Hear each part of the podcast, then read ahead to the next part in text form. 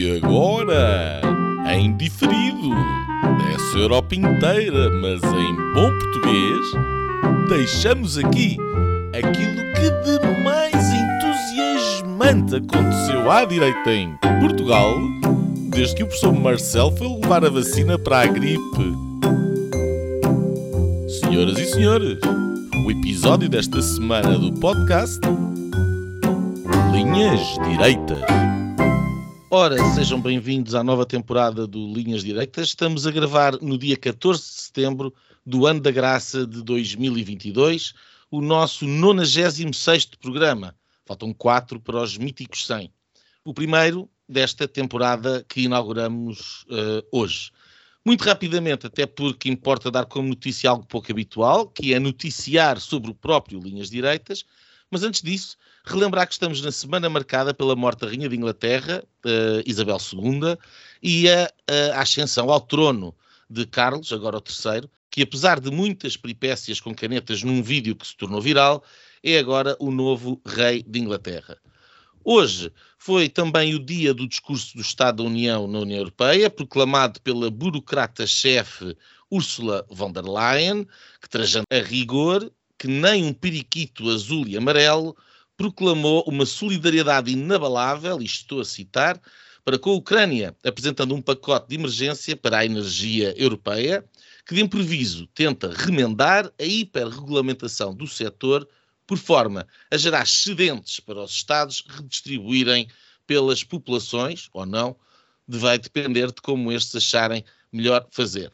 Em Portugal, a atualidade está marcada ainda pela dança de Costa com as pensões, isto depois de se ter descoberto a careca do Primeiro-Ministro e a outra respectiva careca do seu pacote anti-inflação, que aumenta pensões agora para vir, afinal, a diminuir as ditas a partir do próximo ano. O corte nos pensionistas deverá ser de cerca de mil milhões de euros. Mas, e indireto ao tutano noticioso da atualidade, temos a anunciar aqui, no Linhas Direitas, que durante o defeso, o nosso Gonçalo Doroteia Cevada, ao fim de seis anos, deixou o programa para abraçar novos desafios. Sobre isto, e numa nota pessoal também, gostaria de dizer o seguinte. O Linhas Direitas nasceu em 2015, então comigo, uh, no Nobreiro, uh, com o Afonso Vaz Pinto e com o Pedro Teles. O conceito, uh, na altura, muito simples, mas original, era o de juntar diferentes perspectivas à direita, muitas vezes complementares, outras tantas antagónicas, eh, como forma de dar espaço mediático ao pluralismo natural que existe também no espectro de direito do sistema político, algo fundamental, uma vez que o mainstream, então, tal como hoje, está basicamente tomado pela esquerda e pela caricatura da direita que a esquerda escolhe para representar essa mesma direita. Em 2015, os podcasts estavam no início, em particular em Portugal, Uh, mas a pouco e pouco, Linhas Dessa por juntar uma pequena audiência uh, que foi aumentando. Uh, com a saída do PTLs em 2017, um, fui eu que sugeri ao Afonso o nome do Gonçalo para se juntar ao nosso projeto e o Gonçalo felizmente aceitou e trouxe com ele o seu característico entusiasmo, idealismo, um, junto com uma exemplar retórica e uma grande qualidade argumentativa que enriqueceram imenso o programa. Uh, durante os últimos uh, seis anos. Uh, gravámos cinco temporadas deliciosas do Linhas Direitas, tivemos convidados excelentes e fizemos vários programas que ficaram e penso que ficarão na nossa memória.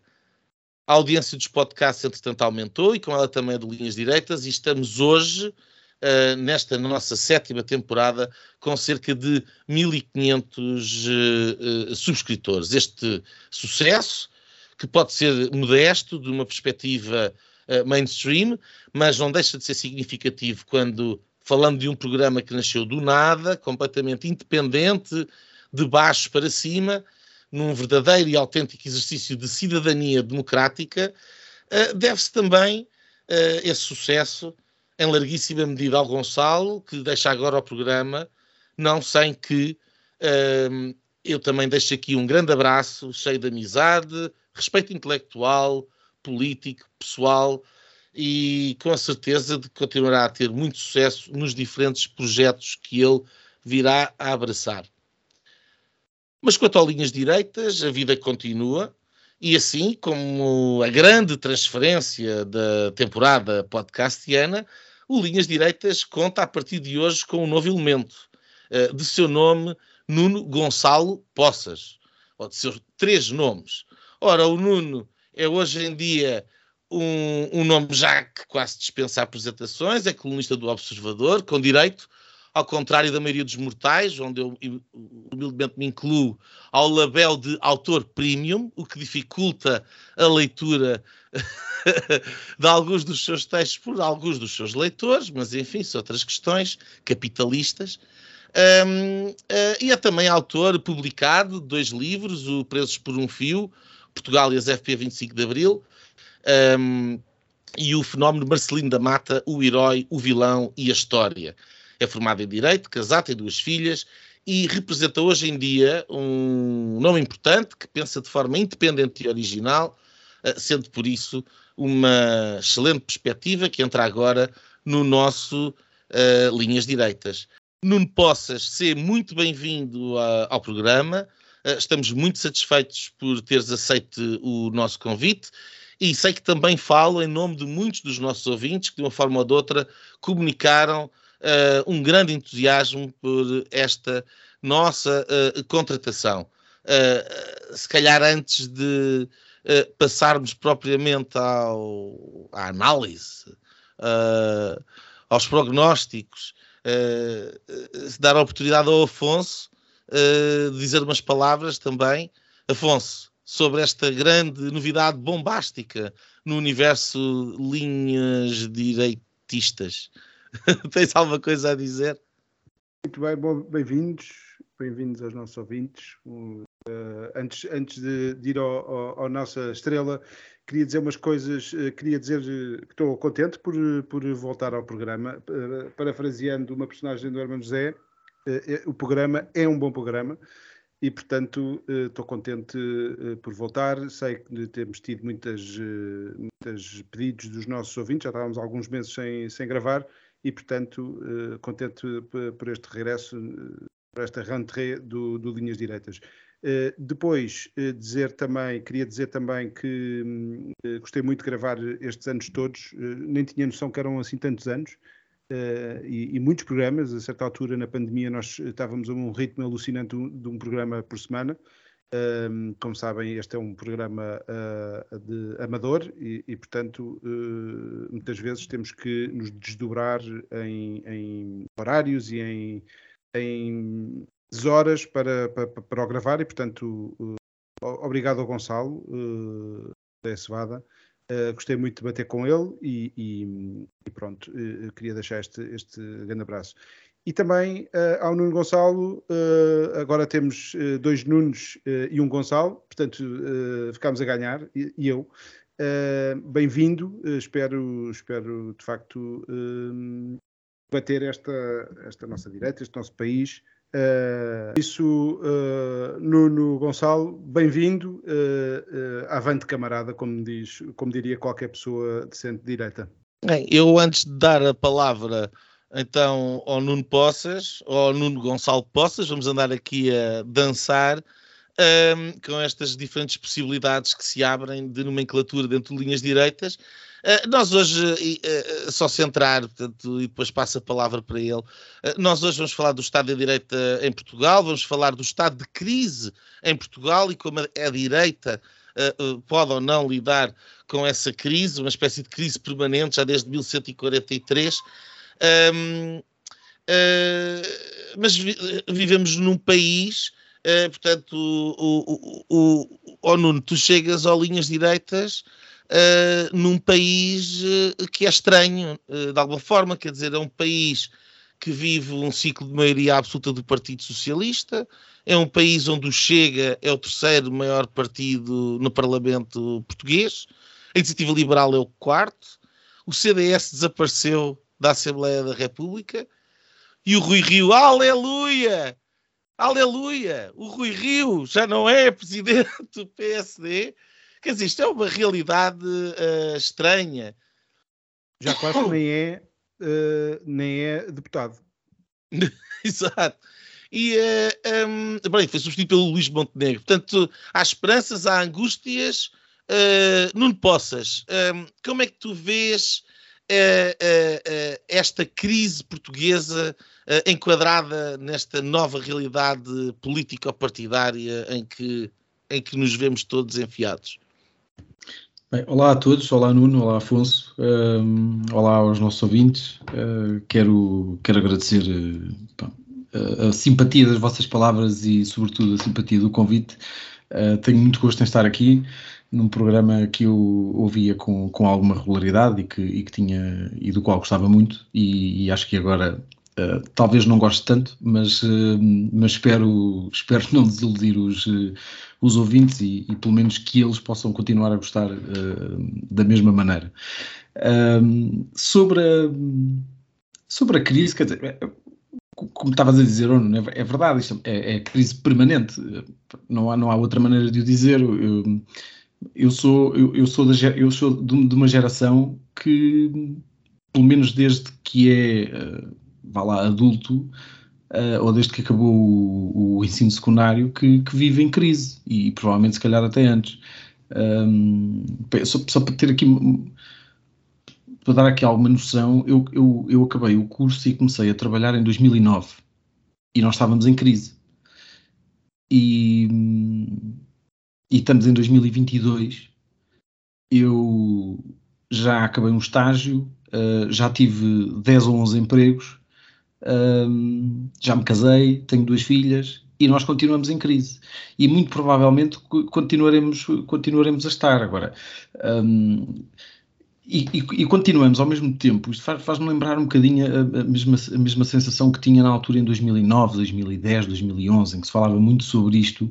Um, e, e na altura, tal como em 2002, 2003, tinha, tinha, tinha sempre esta conversa da crise internacional, das coisas inevitáveis, daquilo que, que nós não podíamos controlar e, portanto, estávamos a sofrer como, como, como, como seria como seria pouco evitável, nós não podíamos fazer nada, era uma coisa que nos ultrapassava a todos. Um, e a verdade é que os anos vão passando e o país não muda, ou seja, isto é uma coisa um, que, que, depois nem sequer tem grande grau de comparação, porque no meio disto tudo, no meio das crises internacionais que sucedem umas às outras, há países que nos vão ultrapassando, há países onde, onde se vai vivendo melhor, há países onde os salários sobem, há países onde as pessoas vivem com mais poder de compra, há países onde uh, as empresas produzem mais e melhor, exportam mais e as pessoas consomem mais e vivem melhor. E nós não. Um, e, e, e, portanto, custa-me custa um bocadinho perceber, por um lado, um, que, que, que, nós continuemos aqui quase um bocadinho entretidos aqui a tentar arranjar um, algumas causas, sendo que uma, uma delas é, é, talvez seja a, a, menos discutida, mas a mais discutível, que é o, o facto de a pandemia, da pandemia não, isto também é uma expressão que se usa, que se usa um bocadinho, mas uh, erradamente, mas o facto de as medidas que as pessoas exigiram aos governos que tomassem durante a pandemia, um, isso obviamente criou uh, um cenário de crise, como, como era inevitável que, que, que, que tivesse acontecido. Eu, eu lembro-me na altura, no, no, início, em março, abril, uh, maio de 2020, muito no início, quando as pessoas estavam todas muito histéricas com isto, mais, mais do, que, do, do que depois ao longo do, dos, dos, outros dois anos. Mas eu lembro que havia um discurso muito, muito presente na, nas pessoas, que era nas televisões e no, no, nos comentários e nas, nas, nossas redes familiares e de amigos, etc. Um, que era um, isto o que é importante agora é a saúde. E depois, porque da economia logo se vê e no fundo foi, foi uma espécie de discurso que se fez numa bolha altamente privilegiada, que no fundo era, era, era, era a bolha um, na qual eu também me insiro, mas que era uma bolha que é, que, é, que é no fundo a comunidade que tem acesso aos meios de comunicação e que depois reproduziu para, para, para a sociedade inteira. Um, e, e se a economia logo se via, bom, então agora vamos vê-la uh, e, e, vamos ver como é que, como é que as coisas funcionam e estamos, e estamos a assistir a isto, portanto, e, e, e com isto conseguimos, uh, depois entretanto apareceu a, a, a, guerra na Ucrânia, um, que, que, de facto também não ajudou, obviamente, e que, e que aprofundou um bocadinho mais esta, esta crise inflacionista, um, mas... Um, mas que no fundo tem, tem, tem, tem outras causas e, nós, nós em parte somos uh, no mínimo temos alguma responsabilidade nisto, até porque as escolhas políticas que foram, que foram tomadas foram, foram sobretudo a reboque daquilo que eram as opiniões públicas uh, nacionais, europeias, enfim, praticamente ocidentais. Um, e, e, e, e, portanto, nós, nós temos também que, que, que assumir aqui algum tipo de, de, responsabilidade, que é uma coisa que eu percebo que as pessoas também não queiram fazer, porque no fundo um, assumir que, que, que isto parte também daquilo que foram os nossos comportamentos, no fundo põe todo esse comportamento em causa. E, portanto, também é uma coisa que eu percebo que, que as pessoas, que a comunidade não queira, um, no sentido coletivo mesmo da coisa, uh, ou das massas, que não, que não se queiram comportar dessa forma, porque obviamente não querem colocar um, tudo, tudo aquilo que fizeram, que fizeram um, em causa. depois, como, como eu dizia no início, nós, nós estamos, continuamos aqui com um problema estrutural gravíssimo, que é temos praticamente 25 eh, anos de, de PS a governar e, e, não temos direita. E, portanto, temos um país cada vez mais dependente, mais resignado com a sua própria independência, mais amorfo, mais. Uh, eu, eu, acho que resignado talvez seja, talvez seja a melhor expressão. Um, resignado, talvez, a, a parte do país que não, que não está muito satisfeita com isto e e mais satisfeito, uh, mais satisfeito à boa parte do país que, que, no fundo simpatiza com tudo isto, não é? E que, que, no fundo deu uma maioria absoluta ao PS em, no início do ano. E que se calhar ainda não sente os efeitos de, uh, dessas medidas todas e uh, que tu acabaste de um, enumerar, e dessas razões, digamos assim. Afonso, um, há aqui um tom sombrio do Nuno eh, de facto, são anos e anos. Eu brincava com a história do 1143, era uma piada, aliás, acho que é um original do Ricardo Aruz Pereira, não tenho a certeza onde é que apanhei o soundbite, mas a verdade é que uh, é extraordinário que, de facto, há, há pessoas que a vida adulta é feita basicamente de crise em crise. E numa realidade económica que é hoje pior e isto é, é, significativo, eh, em termos de salários reais, é hoje pior do que era aquela em 2009. Uh, eh, e, portanto, vivemos num país que eh, vivemos pior passado estes anos. Não é só a crise, a crise, a crise, é que as pessoas de facto vivem pior. Como, como, é que se explica dizer, este tal cenário extraordinário de que agora temos uma maioria absoluta do Partido Socialista? Quer dizer, um, uh, ah, parecia difícil de adivinhar há uns meses atrás, nos, nos últimos programas que nós gravámos, apesar de, de, dos anúncios e dos gritos e dos avisos, mas, uh, quer dizer, uh, esta resignação de que fala o Nuno é uma resignação, quer dizer, é, é algo que vamos daqui a 10 anos continuar a, a lamentar? Olha, eu não sei. eu o que vejo, e eu acho que vocês estão muito negativos, quer dizer, esta rentreia podia ser um bocadinho mais positiva, porque na iminência de mais uma crise. Tal Mas tu és o positivista de, de serviço. Olhar para a frente e olhar para o desafio com, com, com as ganas, então, com força. Então, eh, os portugueses dotaram eh, o país, os portugueses, nós vivemos um, um, regime democrático, de uma maioria absoluta, de estabilidade para quatro anos e meio.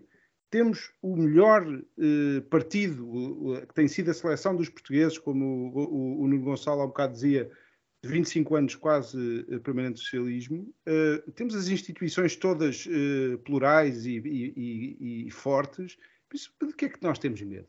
mais uma crise, já que somos especialistas em crises, vamos gingar mais esta crise como todas as outras. Agora, eu não concordo é que nós estejamos todos sempre permanentemente em crise, desde 1943 não concordo porque nós tivemos 10 anos ou 12 anos de bull market, que foi um fenómeno que nós tivemos sem crise, sem crise nenhuma, durante 12 anos uh, no mundo. Portugal é diferente, uh, a crise bateu cá mais tarde, tivemos depois as medidas com as quais combatemos aquela crise uh, deixada pela quase bancarrota do Partido Socialista, mas tivemos de facto um período excelente para arrumar a casa. Arrumámos durante quatro anos de Passos Coelho. No último ano já houve alguma devolução e alguma uh, normalidade, nomeadamente com a saída da Troika e daquelas tranches que nós três em três meses, já não me lembro quanto, quanto tempo é que nós tínhamos as uh, Troika, uh, e portanto eu não percebo. Nós tivemos uh, 12 anos de, de, de, de, mercados ótimos, de quase pleno emprego. Agora, de facto, não nos preparamos para mais uma crise. De facto, o mundo inteiro vai de crise em crise. Quer dizer, eu lembro-me de ver quando apareceu a pandemia uh, alguém punha o que é que um, velho de 90 anos já tinha passado, tinha passado pela gripe espanhola, tinha passado por duas guerras mundiais, quer dizer, isso é que são crises. Isso é que são crises reais. O que se está a passar na Ucrânia, para os ucranianos, é uma crise tremenda. Nós estamos a apanhar alguns restícios e isso está, está-nos a, a preocupar. Uh, mas, de facto, há aqui uma sensação de, de egoísmo e de este marasmo é egoísta. É, é, é mesmo, e é pernicioso, porque de facto não nos estamos a pôr em primeiro lugar, eh, não estamos a pôr os nossos eh, filhos no, no, na nossa geração, os reformados não estão a pôr os, os seus netos, um, ehm, e para 50 anos, já que estamos quase nos 50 anos do. Estamos agora nos 50 anos do 25 de Abril, e a festejar os 50 anos do 25 de Abril, tivemos 50 anos de esquerda com pequenos períodos de direita, de algum liberalismo, depois podemos entrar pelas direitas, há várias direitas. Eh, que tal experimentarmos agora nos próximos 50 anos 50 anos de direita com alguns momentos de, de esquerda, que também precisamos dessa uh, rotatividade e isso faz bem ao país. Uh, e, portanto, crise, qual crise? Não há, não há crise nenhuma. E se há mais alguma, vamos estar preparados para, para enfrentar. Ganhem-me. Eu agora, eu agora, eu, eu tenho que reescrever o meu, tenho que reescrever aqui as minhas notas sobre a crise. Uh, pronto, porque uh, este otimismo militante como é que é? O, o António Costa é um, otimi, é, é um otimista irritante. Como é irritante, que irritante, irritante. Uh, neste caso é militante, um, até desconcertante. Um, eu, eu, tenho que dizer, eu tenho que ser sincero, quer dizer, um, uh, é, é, verdade que, que se calhar se tivermos um bocadinho alienados do potencial que o país tem, Uh, talvez consigamos uh, viver uh, esse tal bull market internacional a imaginar como um período de vacas gordas. Mas a verdade é que as vacas gordas nunca chegaram. Aquilo que foi, aquilo que chegou foi um, um, um discurso marketista, propagandista por parte de, de, de, da maioria de, esquerda e de extrema esquerda que tomou conta do país durante anos, até esta maioria absoluta, um, e inverteu o discurso. E o feeling e a, e a sensação que existia no país mudou. Mas a carteira dos portugueses não mudou. Só de alguns. Os utentes do Serviço Nacional de Saúde não têm melhores serviços hoje. Uh, quem não tem dinheiro para colégios privados não tem melhor educação hoje. Uh, as pessoas que têm o salário médio praticamente colado ao salário mínimo estão piores hoje do que estavam há 10 anos atrás. Um, e portanto, ok, a palavra crise, como, como, se, é o adágio conhecido, os dois, os dois uh, caracteres no chinês é o perigo e a oportunidade. E, e, nós nunca agarramos a oportunidade, nós ficamos sempre pelo perigo e, e, e vamos afundando lentamente nesse perigo.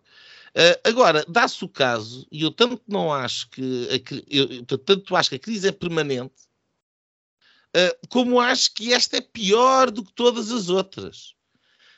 E se calhar das mais graves desde 1143. E, e vou-vos dizer porquê. Porque da maneira como eu vejo as coisas, nós estamos a ver uma crise de soberania. É a própria existência do país, enquanto entidade soberana, que está em causa. E vou-vos dar um exemplo. E vou-vos dar um exemplo. Uh, nós tivemos a intervenção da Troika, depois da, da falência uh, socretina, tivemos a intervenção da Troika e tivemos a governação do Passos Coelho, difícil, dura, com muitas medidas corretas, algumas que saíram ao lado e outras que não se conseguiram, infelizmente, implementar. Mas que o país uh, seguiu numa determinada direção, ainda foi a tempo de, uh, não tendo maioria, ganhar as eleições. Mas a pergunta que eu coloco é: e se em vez de Passos Coelho ter apanhado uh, a troika que apanhou, tivesse apanhado um BCE que fizesse o quantitative easing a comprar dívida nos mercados secundários que fizeram a partir de 2015 ao Partido Socialista. Ou então vou pôr a questão ao contrário. Temos o Passos Coelho que uh, uh, sai em 2015 e temos um Partido Socialista que não tem acesso ao quantitative easing que o BCE passou a dar. E, e, e isto foi uma política europeia do BCE que teve direto impacto daquilo que é a realidade dos portugueses. Porque se nós tivéssemos tido um QE como o PS teve entre 2011 e 2015, se calhar Passos Coelho ainda era Primeiro-Ministro hoje em dia. Porque não era preciso ter tido aquele uh, uh, brutal aumento de impostos. A coisa podia ter, o trabalho podia ter sido feito sabendo que uh, as, as, medidas podiam ser implementadas mais lentamente. Ou então, se, não, se nunca tem havido quantitative easing, que é o que devia ter acontecido, nunca o Partido Socialista teria tido a capacidade de continuar a, a fingir que nada se passa e a tapar o buraco aqui, o buraco ali, uh, com umas, uh, umas, transferências e com umas, umas coisas que ficam por pagar e uns adiamentos, mas basicamente a conseguir manter a dívida governada, algo que nunca vai acontecer agora quando acabar o que é. E portanto a minha pergunta é: uh, uh, ao longo destes últimos seis anos, aquilo que nós conseguimos criar, ou que o Partido Socialista conseguiu criar, foi desbaratar toda e qualquer oportunidade de Portugal sozinho se financiar nos mercados internacionais e colocar-nos à mercê daquilo que os burocratas em Bruxelas, ou em Frankfurt, neste caso, eh, entendem que deve ser uh, o destino da União Europeia. Uh, mais a mais no momento em que essa própria União, neste caso a económica e financeira, se vai esboroando por causa de, de, precisamente de todo esse dinheiro que foi impresso. Portanto, é uma, se isto não é uma crise, é o quê? Nuno? Não, isto obviamente que é, é uma crise e eu, eu em, em, geral eu concordo com, com, com, aquilo que estavas a dizer. Só, só deixa-me só fazer aqui do, duas, duas ressalvas ainda por causa da conversa inicial e daquilo que disse o, o Afonso. Um, a, crise é, é, permanente, pelo menos para a minha geração. Não quer dizer, e aqui um, até alguns, alguns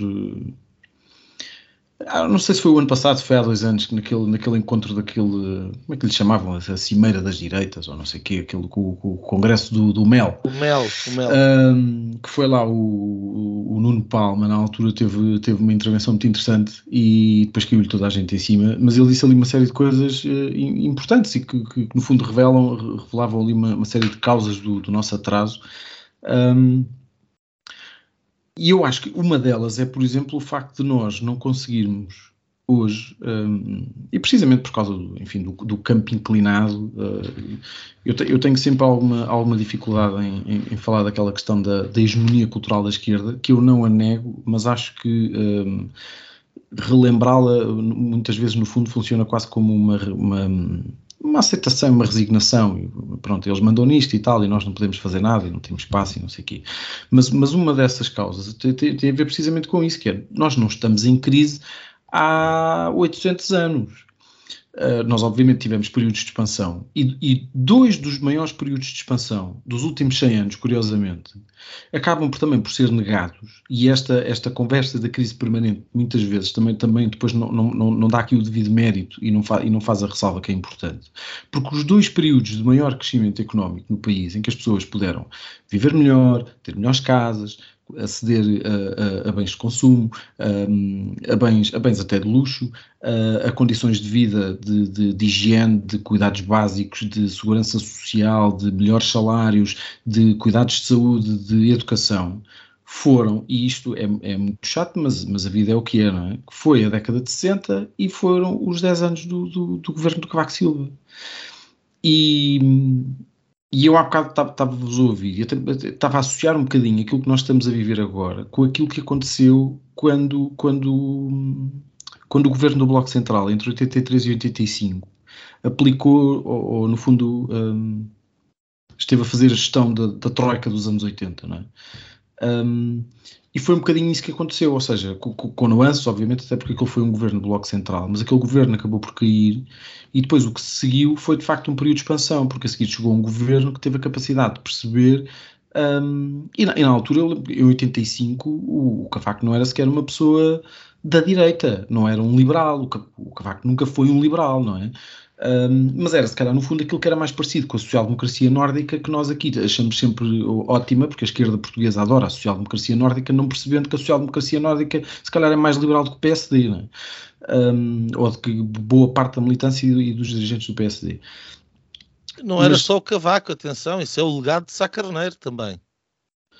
Também, embora, enfim, isso é, é, é, é podemos discutir isso, mas uh, o, sim, em, em, parte é verdade e e a própria AD, mas, é, mas, eram dois, foram dois movimentos importantes, um deles só de um partido, o outro com, com, com, com, com vários, um, que tinha de facto um ímpeto reformista, de, de, alteração daquilo que era o país, daquilo que eram as estruturas do país, daquilo que era a economia do país, daquilo que era a soberania, as instituições, um, o funcionamento do, do, do Portugal democrático uh, e a melhoria das condições de vida. E, mas o que aconteceu depois da aplicação do programa do FMI entre 83 e 85 foi precisamente um governo reformista que percebeu, porque na altura havia uma meta muito importante, que era entrar para a União Europeia. E, e, e, estar em condições de estar na União Europeia. E, portanto, o PS na altura percebeu que aquilo era importante, porque para o Soares era importante Portugal entrar na União Europeia, na CE. Um, e para o PSD também era, e para o CDS na altura também era. E, e depois a seguir vem um governo que acaba por fazer, uh, por, por, dar esses passos, por abrir o país e por, por no fundo, uh, uh, adaptar o país à Europa. E daí é que vem a revisão constitucional de 89, a da comunicação social privada, a liberalização de imensos setores, etc, etc.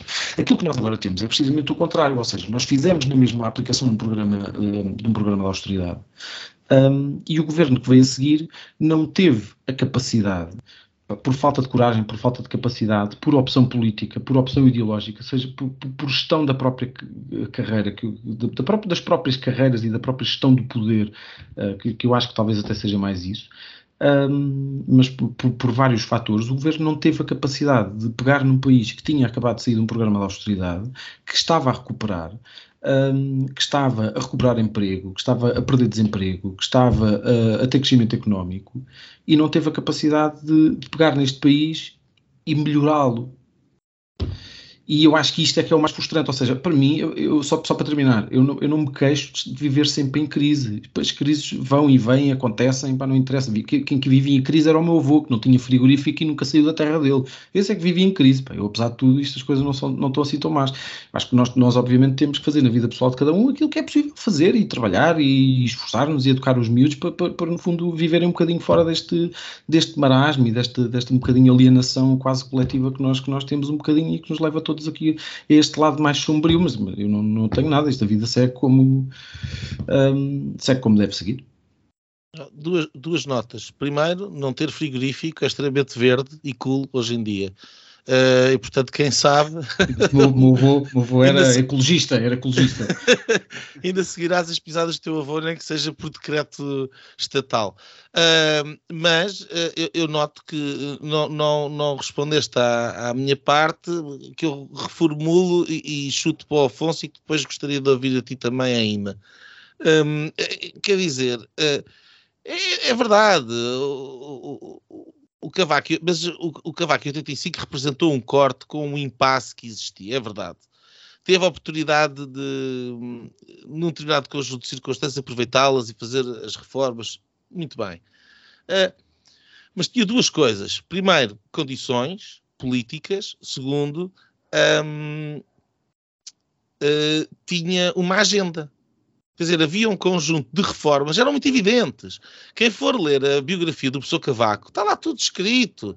E, e está escrito na carta que, que, que, o professor Cavaco, quando é eleito presidente do, do PSD no Congresso da Figueira da Foz, envia ao primeiro-ministro Mário Soares, dizer quais são as condições e tal, e o, o PSD defende isto, isto, isto, isto, quer dizer, tá, estava ali todo um programa de governo.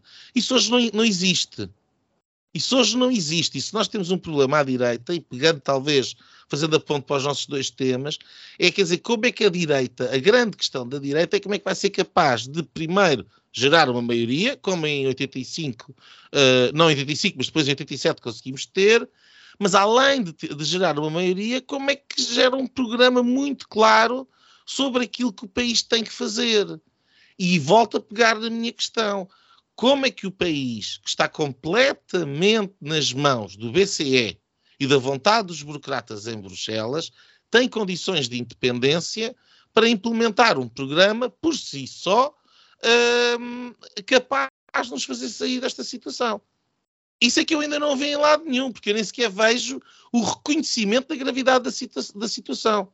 Afonso tu não tens um, um diagnóstico bem uh, determinado, tu não consegues uh, fazer nada, não consegues curar, não consegues melhorar. Uh, eu acho que há uma, uma, certa tendência para achar que Portugal tem um problema, tem, é, é sempre é um bocadinho as, as, soluções vêm sempre num um bocado um pensamento mágico achamos, uh, como país, que vem um Dom Sebastião e que nos vai resolver os problemas numa manhã de, de nevoeiro. Um, eh, eu acho que uma das, uma das componentes, uma de, um dos nossos problemas, um dos vários problemas, nós temos milhares de problemas, um, não podemos desistir uh, pela dimensão, pelo, pelo, tamanho dos problemas, mas um dos nossos maiores problemas, uh, já falámos aqui, é o tal impasse. O impasse que é o ponto morto de uh, reformismo. Não existe reformismo quando, um, acontece o que aconteceu nos últimos quatro anos no primeiro governo, da geringonça, um, e depois dois, o primeiro e segundo, não é? Temos um e meio já, de geringonça, e depois dois, que é esta maioria absoluta do PS. Uh, ainda estamos no início, mas uh, desconfio que não uh, se vá daí tirar reformismo. Na altura, do Cavaco Silva, uh, Mário Soares uh, manda abaixo uh, o Parlamento, evitando assim uma geringonça, aquela que podia ter sido a primeira geringonça, que era PRD, PS, não sei se o PCP nessa altura estaria on board. quem recordou isto foi o Joaquim Aguiar no Think Tank, aqui há uns meses atrás, e era uma coisa que eu não sabia, não, não, não vivia nesse tempo, e essa década, esses 10 anos, teriam sido completamente diferentes se isso tivesse acontecido. E essa podemos agradecer ao, ao Mário Soares e a um PS. Eu acho que o PS é necessário ao nosso sistema.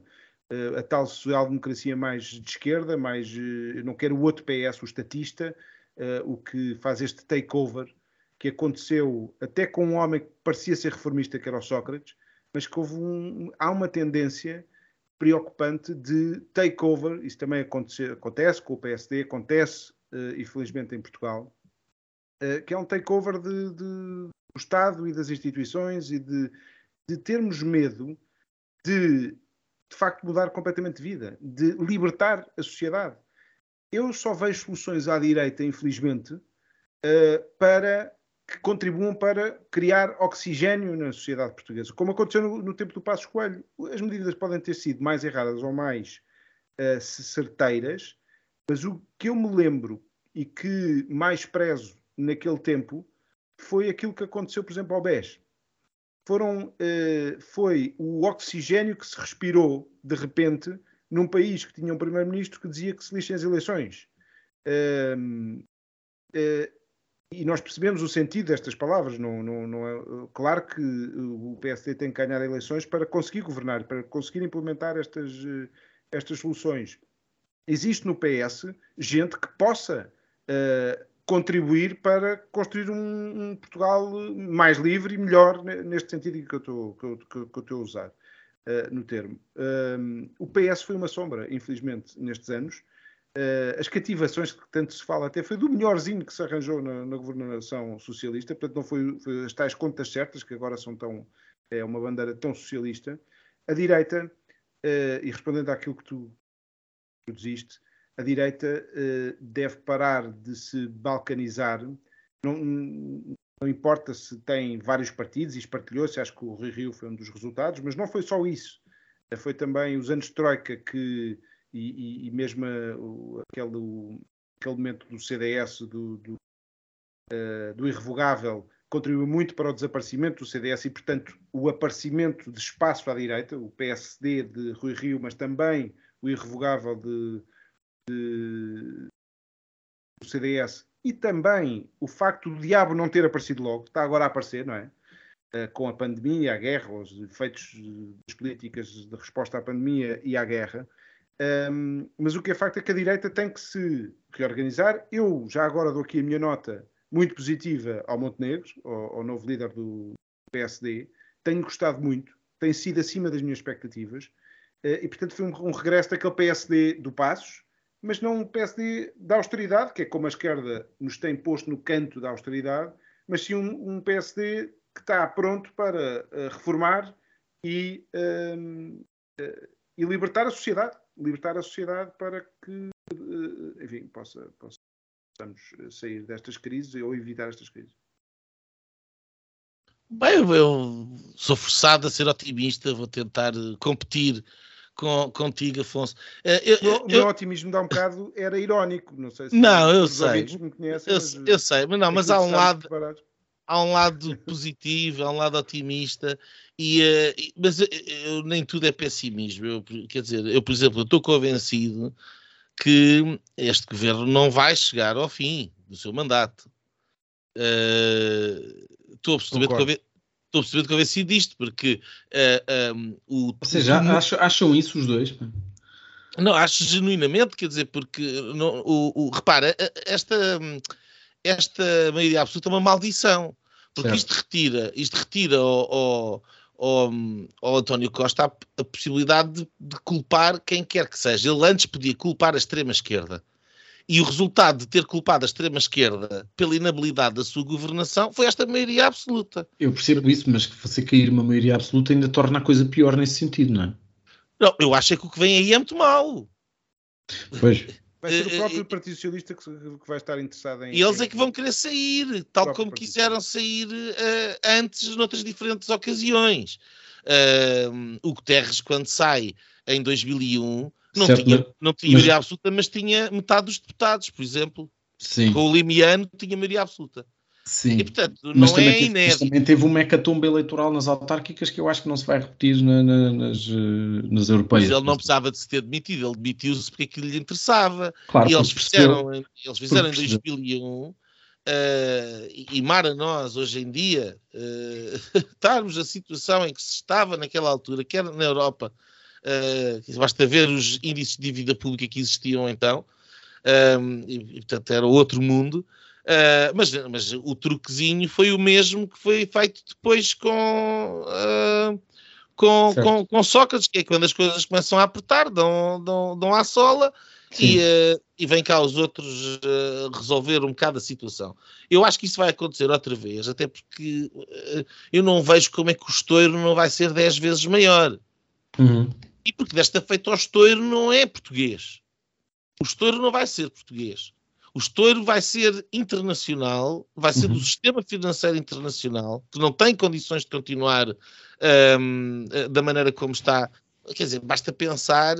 Eu, os números continuam a aumentar brutalmente, mas eu, penso que a última vez que eu, que eu vi esta estatística já íamos qualquer coisa como os, uh, os uh, 70% de dólares que alguma vez foram impressos na história do dólar foram impressos nos últimos dois anos. Já vemos uma coisa, a conta já é esta. Um, e, e, e, estamos a falar de uma União Europeia que está uh, encurralada entre aquilo que são os interesses geoestratégicos do, dos americanos de um lado, uh, que se estão barimbando para os europeus, e dos uh, russos e chineses do outro, a quem os, os, os apesar dos avisos de Donald Trump, e para riso da, da, da, de, dos uh, lá, os representantes no, no ehm, alemães, ele avisou do que é que ia acontecer, mas a verdade é que a Europa está encurralada. Este a Europa problema... está a falar em flatten the curve. do, do, uh, mas agora para, para os preços de energia, ou seja, são várias. Aquele otimismo dá um bocado da primeira ronda é um pessimismo uh, total, porque nós estamos, vamos combater esta crise na Europa e cá com soluções de esquerda. Portanto, nós estamos lixados. Não, e é o, é o, é o flatten the curve climático, energético, pandémico. Isto é uma alucinação. Um, é, é, é, o que é, é que basicamente se repetem medidas que não, que, que não são boas medidas um, uh, e, se, e se acelera um processo de centralização e de, de centralização do poder na figura do burocrata em Bruxelas, um, que me parece que é extremamente prejudicial. E se é verdade que Portugal tem ganho muito com a sua participação na União Europeia, eu acho que nós vamos pagar isso em triplo e em quádruplo no te nos tempos que aí vêm. Uh, agora, voltando a centrar na, na, no, nosso pequeno, no nosso pequeno retângulo, o ponto é que o abalo vai vir de fora e, e, sem porventura ter as condições para manter o status quo tal como ele está, ou então, ou então, implicando a manutenção desse status quo. Quer dizer, nós podemos ficar numa situação em que temos uma, uma crise tremenda que vai afetar toda a gente, temos aqui uma espécie de regentes que, estão aqui para a, a, aplicar um conjunto de medidas que já não interessa se é o PS, se é o PSD, se é o Chega, se é o PCP, não tem, não tem independência para fazer rigorosamente nada. E por isso é que eu dizia que a nossa maior crise é uma crise de soberania. Porque uh, uh, eu não vislumbro condições de soberania neste momento uh, em Portugal face àquilo que é o volume do problema que pode vir daí e à situação em que nós nos encontramos já. E, e, e isto, é, isto é que é verdadeiramente dramático porque nós temos que ter que encontrar aqui uma, uma saída para este predicamento. Porque só apresentando esta saída, só apresentando um, um, um, uma luz no final deste túnel, eh, nós somos capazes de cativar o eleitorado para votar em nós em vez de, do status quo. E, e, e assim se explica como em plena crise Uh, quer dizer, o António Costa teve uma maioria absoluta, quer dizer, do outro lado estava Rui Rio. E, portanto, uh, e vou terminar com esta nota também positiva. Uma, uma de, de, dos pilares do impasse em que nós nos vimos enfiados nos últimos quatro anos desapareceu, que era Rui Rio. Rui Rio foi uma, uma, uma rolha autêntica colocada na, na, do lado direito que, com aquela conversa de diálogo e de fazer reformas, fez nenhuma que o Partido Socialista uh, impediu uh, uh, o nascimento de uma alternativa à direita e balcanizou a direita. Portanto, com a saída de Rui Rio, há pelo menos aqui espaço uh, político ou partidário para criar condições para que essa alternativa venha a surgir. Agora, o que é que, no que é que ela vai consistir?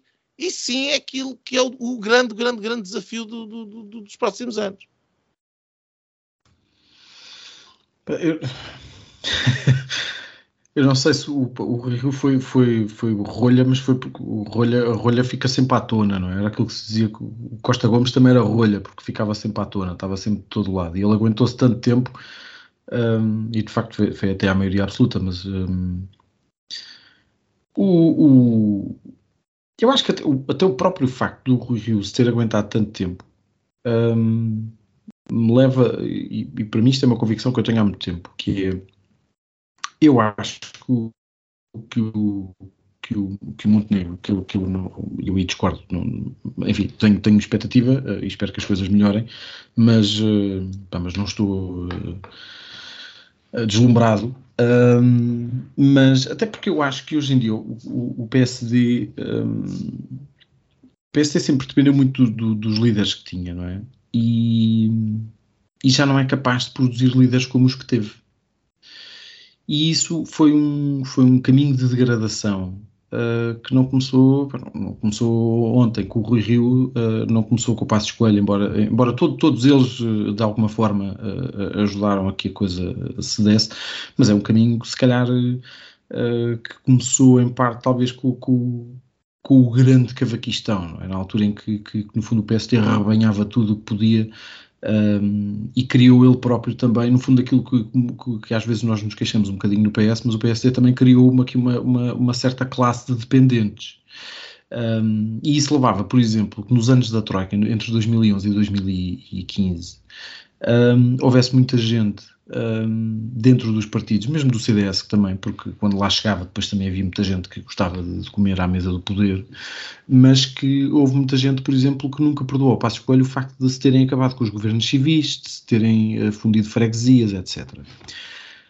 Um, e isso foi uma marca que, que, que eu julgo que, que, que, foi muito forte internamente. E, e, talvez isso tenha justificado tantas vitórias do Rio. Um, porque houve ali uma, há, uma, há, um certo tipo de militância do PSD que não gosta de facto daquilo, que não se sente liberal naquilo em que era o, naquilo que se dizia que o Passo Escolho era. Não é? um, há, há, boa parte do PSD, aliás, isto não é, não é, não é segredo, que, que, que ainda se sente, como dizia o Rio, de centro-esquerda e, e, uh, e, que tem um papel ativo na UGT, em sindicatos, etc, etc. E, e, não é no sentido de os, de os liberalizar ou de os abrir à sociedade, etc. É, é no fundo fazer ali quase uma concorrência à CGTP. Um, e, o, e, o, PSD tinha um bocadinho este problema. Há outra, outra história interessante que é o, o, há uma história do, do Álvaro Santos Pereira que ele conta depois de sair do governo, naquele livro que ele tem que é o Reformar Sem Medo, em que ele conta quando era ministro. O, o Álvaro Santos Pereira, apesar de tudo, foi, foi dos ministros que foi dos, talvez dos mais impopulares, dos mais mal amados, um, mas, mas foi talvez dos, do, enfim, daquele, daqueles, dois, daqueles quatro anos foi o Ministro da Economia mais importante, só houve dois, mas, mas ele foi de facto o mais importante. E teve, teve ali uma série de secretários de Estado que fizeram reformas uh, profundas, o Pedro Martins no trabalho, etc. Um, mas ele conta que há uma altura no início do governo um, que há um, um dirigente partidário que pede para falar com ele e que lhe diz, uh, e ele aceitou recebê-lo porque pensava que era para discutirem ali uma reforma qualquer que ele estava a levar a cabo, não sei se era a reforma laboral, ou, uh, aquela questão do licenciamento industrial, não sei o quê. Um, e depois o Álvaro, o Álvaro, Santos Pereira percebe que afinal o que ele, o tal dirigente partidário queria saber era porque é que o governo não estava a nomear a malta do partido para os cargos do costume. Um, e isto é uma coisa, é um, é um certo estado de espírito na própria direita que se vira contra ela própria, porque a direita bloqueia-se na ação reformista quando é governo. E que depois joga contra ela, contra ela, porque hum, a falta de reforma, a, a, a, a, incapacidade de abrir totalmente uh, a sociedade uh, e de liberalizar o país, depois acaba por fazer com que um, não se crie, ou seja, não se criando sociedade, um, essa sociedade depois não existe para votar na direita. E, portanto, é normal que uma sociedade uh, fomentada pelo, por um partido estatista como é o PS um, esteja mais disponível para votar neles do que a nós. Quer dizer, não há, não há, aqui, grande, não há aqui grande questão, sendo que, sendo que um, o CDS acabou como acabou. O PSD não seguiu o mesmo caminho porque tem, tem uma base social de apoio muito maior, tem mais militantes, tem mais, tem mais dependência. Um, e, mas se não a tivesse, muito provavelmente teria ido pelo mesmo caminho, porque é, é incapaz hoje em dia já sequer de produzir quadros. Um, e, e, nós, nós temos todos muita responsabilidade nisto, um, e eu, obviamente, assumo aqui a minha cota parte também, porque, no fundo, as direitas partidárias, as direitas intelectuais, nós, nós, nós produzimos imenso, fazemos muita coisa, criamos os programas eleitorais, etc, etc. Se tiverem que explicar a uma pessoa qualquer na rua dizer, o que é que a direita, em Portugal, o que é que, o que, é que uma pessoa direita, um homem ou uma mulher direita, um, quer para o país? Bem, ninguém sabe dizer. Nós não temos um projeto, nós não, nós não temos uma ideia. Nós um, tem, temos ideias, podíamos melhorar isto assim, podíamos melhorar isto assado, e no fundo nós, nós viciámos-nos em, em tecnocracia, que foi eh, politicamente foi aquilo que a direita foi capaz de produzir nos últimos 20 e tal anos, foi tecnocratas, e culturalmente a única coisa que fomos capazes de produzir foi frivolidade. E, e isto obviamente teve uma importância, até porque, porque surgiu em consequência de uma série de, de, de, momentos políticos e de momentos económicos e de momentos históricos, mas hoje em dia é preciso voltar à política, à política com pé grande. Um, e eu já não sei se ainda há muita gente capaz disso. Eu, eu subscrevo em larga medida o que tu disseste, não tudo, Uh, até porque, quer dizer, acho que os exemplos dos dependentes, quer dizer, isso é. Há de acontecer com todos os ministros, em todos os partidos, em todas as circunstâncias, há de sempre haver alguém. Um, mas eu continuo na minha, quer dizer, uh, uh, sem um diagnóstico. E, e, portanto, este, este, este, próximo ano, nesse aspecto, vai ser importante para nós percebermos como é que a situação internacional vai evoluir. Mas quer dizer, sem nós termos noção do que é que está a acontecer, sem nós. Uh, uh, termos de facto uma receita para lidar com aquilo que está a acontecer, um, de facto é difícil de se fazer qualquer programa claro. uh, que seja. Um, Afonso, antes de irmos para as linhas, uma última nota? Eu queria só uh, dizer, só juntar também, subscrevo uh, em larga medida, acho que nós temos, temos um problema grave, gravíssimo de corrupção em Portugal, um, de, e aí perdemos uma oportunidade nos, de sermos uma sociedade tal sociedade mais livre que eu, que eu falava na, numa das no início do, do programa, um, mas acho que também temos uma certa tendência para estar sempre à procura de um grande desígnio e de um grande, grande plano, lá está, para salvar, para de forma mágica salvar Portugal. Um, e acho que uh, com precisamos de fazer, precisamos de fazer. Nós estamos confortáveis com uma sociedade altamente corrupta, estamos confortáveis com uma sociedade em que os partidos vivem essencialmente agarrados às câmaras municipais. Isso é transversal a todas as forças políticas, desde o PCP, que tem das, pior, das câmaras mais mal geridas de Portugal, uh, nomeadamente aquelas que estão aqui à volta de Lisboa, ao contrário do que é a narrativa uh, aceite. Um, as câmaras estão cheias de gente dos partidos que depois entram nas disputas locais Uh, se vocês forem ao mapa de, de, Portugal, das autarquias, vão ver que é, cons é constantemente assim. Uh, o, a instituição com mais empregos, que dá mais empregos, são as câmaras municipais, não são as empresas. Nós não somos uma sociedade virada para o privado e para a iniciativa privada e para arriscar, não somos. Uh, estamos encostados. também não se discute em Portugal, por exemplo, e com isto termino, Uh, os fundos europeus, para nós, é uma, uma, uma, realidade completamente adquirida. Então, e nós não contribuímos? Porquê é que nós não contribuímos? Sonhava que Portugal devia estar a ajudar outros países a desenvolver isso. Não, estamos constantemente a ver como é que são aplicados os PRRs. Pontapé nisso tudo, pontapé nisso tudo. Uh, Essa história da subsidiodependência o, o... roubou-nos completamente a alma e, e, e não, mas, é um grande argumento para a direita, porque Portugal é um país, enquanto país, é o, o caso prático do, do, dos livros de como a subsídio-dependência mata uh, o empreendedorismo e mata a, a, vontade de criar, trabalhar, uh, enfim, acontecer. Só terminar com a ideia, fala-se muito da mexicanização por causa do PS, uh, para um bocado para atacar o PS.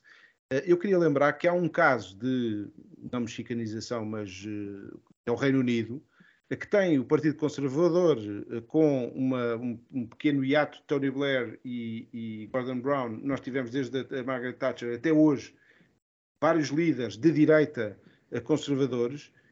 E como é possível fazer, até com uma força proeminente, Uh, e aqui volta aquela ideia dos 50 anos de direita com pequenos passos de esquerda. Vamos tentar, vamos tentar uh, uh, esta solução, porque até agora, de facto, isto assim não dá, assim não, não, somos um país que, do qual nos orgulhemos. Eu acho que é importante ter orgulho de Portugal e, e, e, naquilo que nós fazemos e não estarmos constantemente de crise em crise.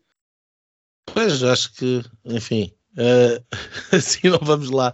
Uh, vamos é, mas, deixa, linhas... deixa, deixa, posso, só fazer, força, posso só fazer aqui uma nota relativamente Podes, a essa, essa, questão inglesa, porque o, para isso é importante e, e, completa um bocadinho aquilo que eu estava a dizer há bocado ou aquilo que eu queria dizer há bocado.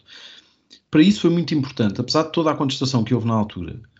Um, o legado da Thatcher é fundamental porque ela não teve medo das próprias correntes uh, internas do Partido Conservador, que eram mais estatistas, não teve medo dos sindicatos, não teve medo das manifestações, não teve medo de, de, de, das greves, um, e mudou de facto o país e, e, e, deixou um país muito diferente, e se calhar é por isso que o Partido Conservador ainda consegue ter, ter, ter esse legado. Aliás, o, pró o próprio Blairismo, no fundo, é ali um bocadinho herdeiro daquilo que era, que era, que era o Thatcherismo.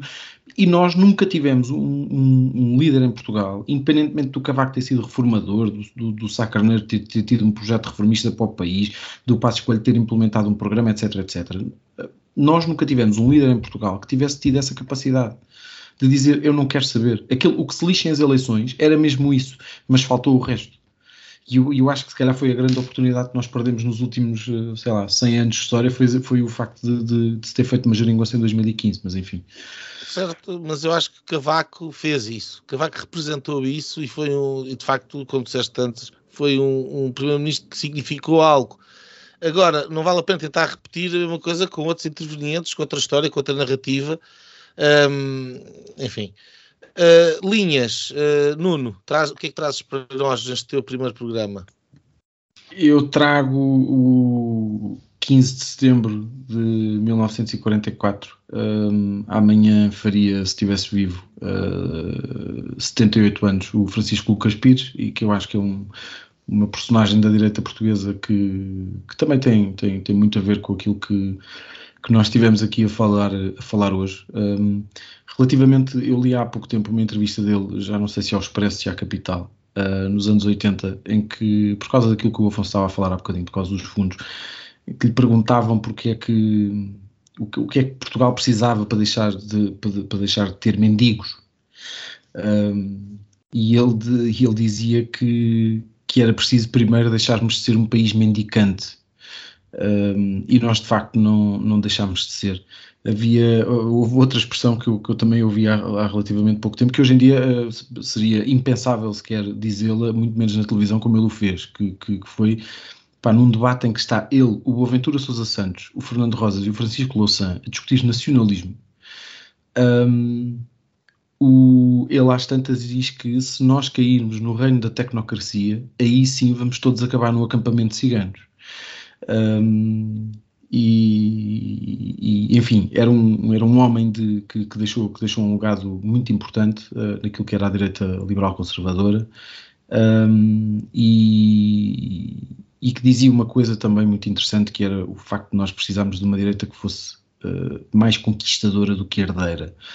Um, e, portanto, ele amanhã faria 78 anos se fosse vivo e eu gostava de lhe deixar aqui uma homenagem. Uh, muito bem. Olha, a minha linha uh, vai, vai para aquilo que se está a passar nos Estados Unidos. Nós hoje tivemos um programa centrado em Portugal. Um, uh, aquilo que se tem passado nos Estados Unidos com a autêntica perseguição do Departamento de Justiça um, às altas figuras ligadas ao Donald Trump, e não é para estar a fazer uma defesa aqui acéfala do Donald Trump, um, mas é algo que é extremamente grave, porque não só já houve um, um, uma invasão da sua casa com a apreensão de documentos uh, uh, numa história que é, tem tudo recambulesca e que uh, está basicamente agora no, no tribunal, mas onde já se percebeu que a própria Casa Branca interferiu diretamente um, no processo, chamando o FBI para tratar de uma coisa que tem a ver com umas caixas para, o, para o arquivo da presidência do, do, Donald Trump, uma coisa que não tem absolutamente relevância nenhuma. Um, e entretanto tem basicamente aproveitado uh, o ensejo para um, deter uh, uh, retirar documentos pessoais em buscas, retirar os telemóveis pessoais, inclusive dos advogados, Donald Trump, que coloca em causa o seu direito à, à, à, privacidade na conversa com os seus representantes legais, mas também dos seus antigos ajudantes políticos e aliados, e tudo sempre com a mesma justificação, que uh, colocaram em causa uh, os resultados eleitorais de 2020. Ora, mas uh, também Kamala Harris colocou em causa os resultados eleitorais de 2016, como Hillary Clinton, e nunca ninguém foi revistar qualquer coisa. Por colocar em causa os resultados eleitorais, fazer perguntas e seguir o processo legislativo um, ehm, que questione e que investigue se houve ou não houve irregularidades graves, como tudo indica que tenha havido no processo eleitoral de 2020, faz parte da democracia. Agora estamos a chegar a um ponto nos Estados Unidos onde qualquer pessoa que ouse publicamente colocar em causa a narrativa de que os resultados eleitorais de 2020 não tiveram qualquer problema, leva que o Departamento de Justiça do senhor uh, Joe Biden a retirar os telemóveis e a investigar a, a, a, sua vida. Isto é, a todos os títulos, absolutamente inarrável. Nunca pensei assistir a uma coisa destas nos Estados Unidos da América e é mais um sinal uh, da terrível uh, debilidade e decadência do processo democrático no Ocidente. Uh, uma, uma, linha muito, muito, muito torta. Afonso. A minha, eu volto a Portugal para, para os o, caso do Pedrógão Grande, que, que, que, acabou agora com os arguídos absolvidos. Eu não conheço o, o processo, não segui sequer de perto as notícias. Deve ter sido das, das, dos acontecimentos mais tristes uh, dos últimos, das últimas décadas em Portugal. esta, uh, estas pessoas que morreram queimadas, seis, 66 mortos e 44 feridos, uh, a maior parte deles atirados para uma estrada ratoeira, como se tem dito nas notícias de, de... É impressionante que mesmo não havendo arguídos, eu não sei se aquelas pessoas concretas, não, nem sequer sei se foram escolhidos, escolhidos bem os arguídos que foram absolvidos agora, mas uh, falta à justiça e, e, a, e, a, minha a linha vai para a justiça, que é, que é, talvez das maiores falhas que nós temos como sociedade. Uh, este Matrix em que vive a justiça, um, eh, passaram cinco anos, cinco anos para concluir. Uh, vamos também assistir ao arquivamento, com certeza, dos casos de Sócrates, Bés uh, e tantos outros. De facto, eu como cidadão não me sinto minimamente protegido, não, não acho que estejamos a escolher os melhores. Uh, e ainda por cima, esta atividade é muito bem conceituada em Portugal. Os juízes uh, são bem conceituados, os advogados são bem conceituados, mas a verdade é que o, resultado que produzem é, é medíocre. E, pelo meio, morreram 66 pessoas e razões claras sobre o que aconteceu e uh, arguídos que sejam os arguídos certos para serem levados e responderem na justiça. Muito bem, uh, chegámos ao fim deste primeiro programa da nossa sétima temporada. Um, Nuno Gonçalo Poças, mais uma vez bem-vindo. Espero que tenhas gostado desta, desta tua primeira experiência aqui no Linhas Direitas. Igualmente, igualmente para os nossos ouvintes que espero que tenham gostado e apreciado um, uh, o nosso regresso. Já sabem que nos podem encontrar no Spotify, uh, no iTunes e noutras plataformas de podcasts. Também podem encontrar-nos no Facebook com a nossa página Linhas Direitas e no nosso website www.linhasdireitas.net. A todos, muito obrigado e até para a semana. Pronto, pronto. Foi assim que acabámos de ter o incomensurável privilégio de assistir ao podcast Linhas Direitas. Podcast Sensação da Direita. Em Portugal e em português. Para a semana, juntem-se outra vez.